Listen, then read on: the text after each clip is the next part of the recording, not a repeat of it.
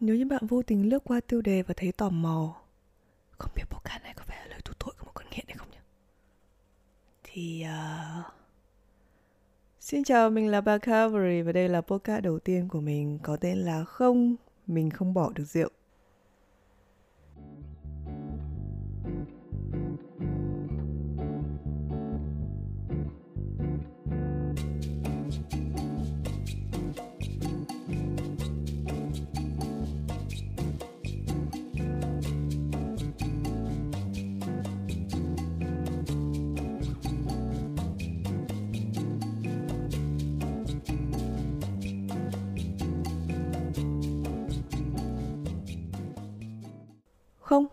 mình không bỏ được rượu.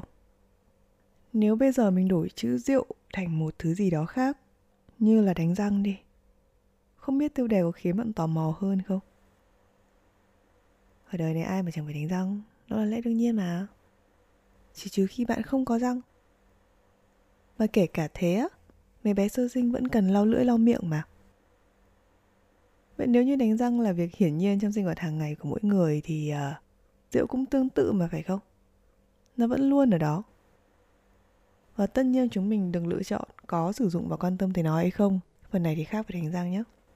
Dù mình biết cũng có người dùng rượu để thay nước xúc miệng, nhưng mà chắc đấy chưa phải là điều cần đề cập tới ở tập này. Vậy buông bỏ thì sao?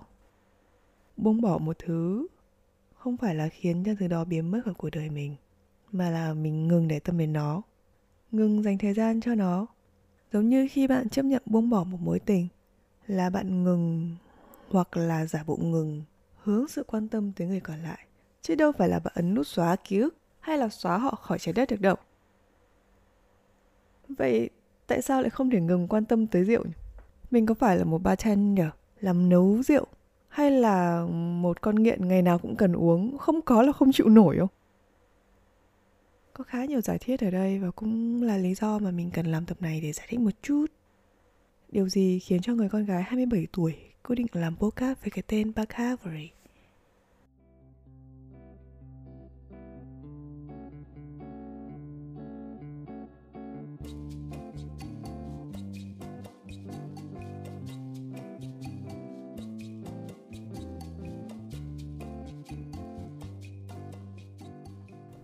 Bacavery Bacavery Bacavery Bacavery là cái gì? Bacavery là podcast ghi lại câu chuyện hành trình của các giác quan khởi đầu từ một quán bar nên cái tên mới bắt đầu bằng chữ ba. Tiếp sau đó là Cavalry, có thể là Discovery, sự khám phá những điều mới mẻ, hay là Recovery, việc tìm lại những thứ ngỡ như đã mất, hoặc có thể là cả hai hay là hơn nữa, nếu như bạn có thêm cách hiểu cho Bacavery. Hành trình của mình và Bacavery bắt đầu từ năm 2017. Cũng hơn 5 năm rồi. Nhưng tất nhiên, rượu hay đồ uống có cồn nói chung nó tồn tại trong cuộc sống của chúng mình lâu hơn thế. Lâu hơn 5 năm.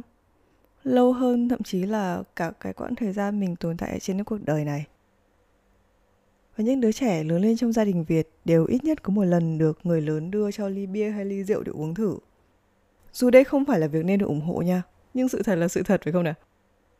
Vốn nó luôn ở cuộc sống của chúng mình như một lẽ đương nhiên, có mặt trong mọi sự kiện vui buồn, các cuộc tụ họp gia đình, dỗ chạp, gặp gỡ bạn bè, cho đến lúc thất tình chỉ có một mình.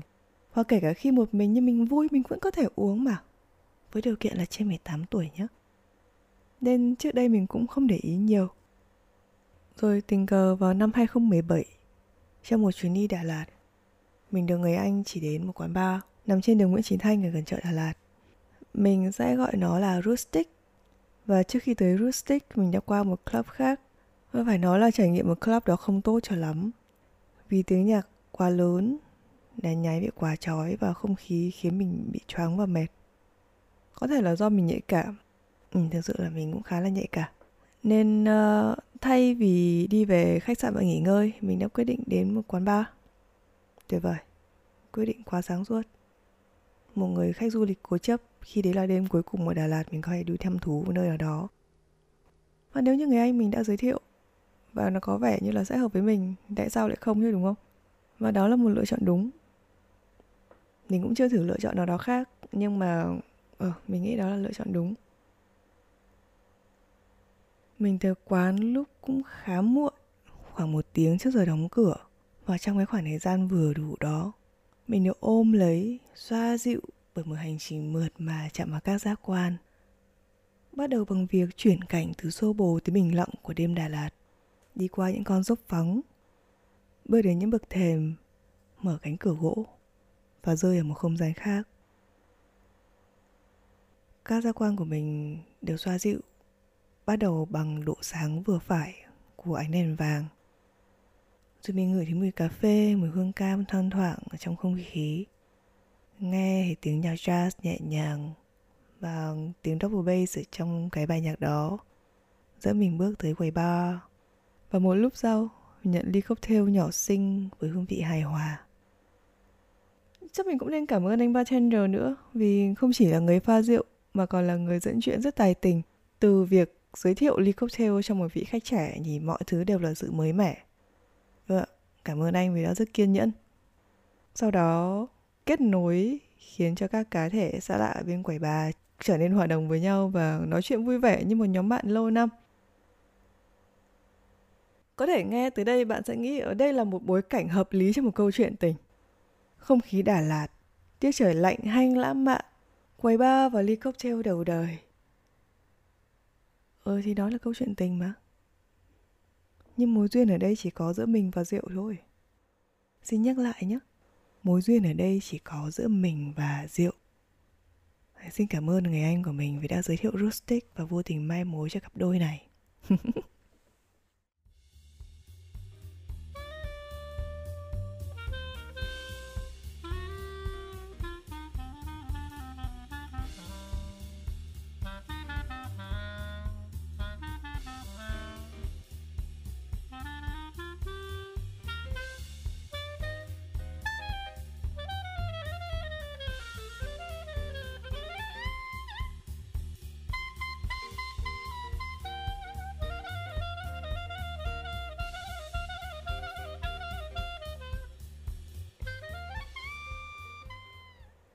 cơ duyên đó khiến cho mình có một góc nhìn khác về việc uống rượu.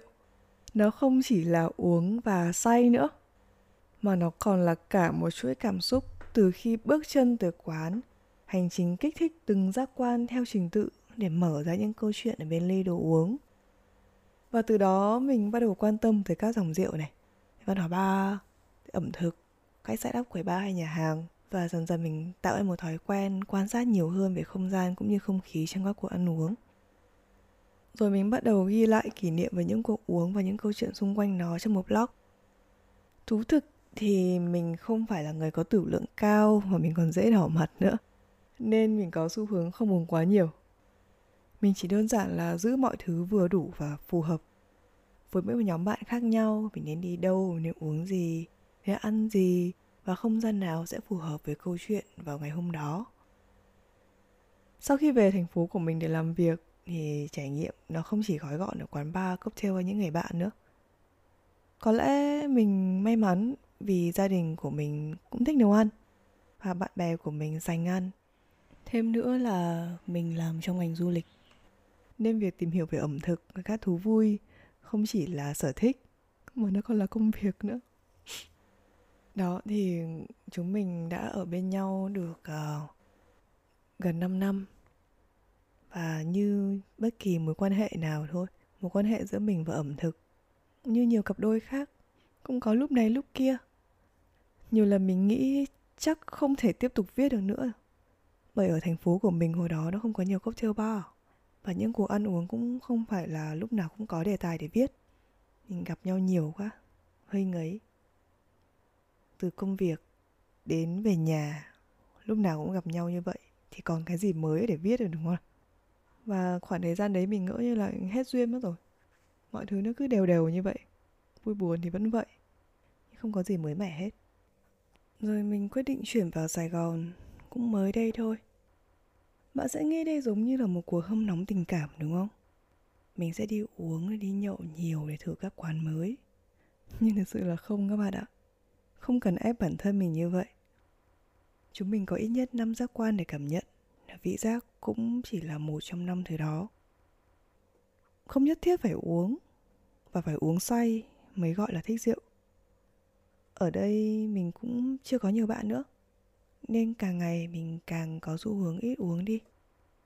Thậm chí là công việc của mình khi mới vô sài gòn cũng không phải, cũng là một ngành khác, không liên quan tới ẩm thực hay du lịch. Nên trong khoảng thời gian ít liên quan đến rượu nhất mình nhận ra là mình vẫn thích nó. Mình vẫn vô thức để ý, tìm hiểu, đọc về nó. Và mình muốn làm gì đó về nó. Vậy liệu đây có phải chỉ là một thói quen từ trước? Sau dần mình sẽ chán và ngừng để ý tới rượu hay ẩm thực nữa và có những cái thói quen khác không? Ừ ha, cũng đâu biết trước được tương lai đâu. Rồi mới đây mình cũng mới chuyển công việc. Và mình bắt đầu làm full time trong ngành đồ ăn, đồ uống. Nên có vẻ cuộc vui chơi vẫn chưa kết thúc rồi các bạn ạ. Ok, nếu duyên chưa hết thì mình làm gì đó cho nét đi. Nét căng nghe xem nào? Như là làm podcast rồi chẳng hạn.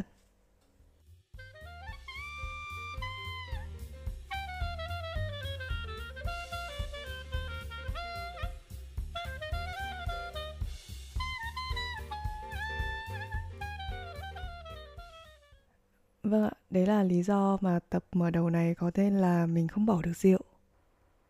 Chắc các bạn cũng đã từng nghe đến câu à, Khi tỏ tình đến lần thứ hai, tình cảm chắc chắn không phải là sự bồng bột nhất thời.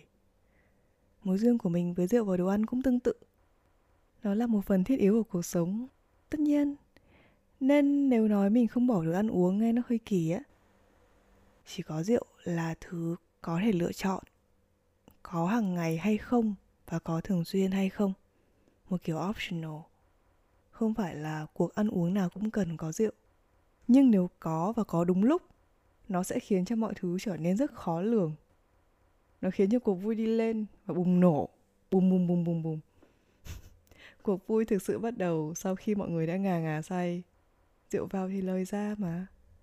Có những tâm sự sẽ dễ nói hơn sau khi say, hoặc những tính cách hề hước chỉ trong cơn say mới bộc lộ is a cherry on the top and the tupro at the bottom.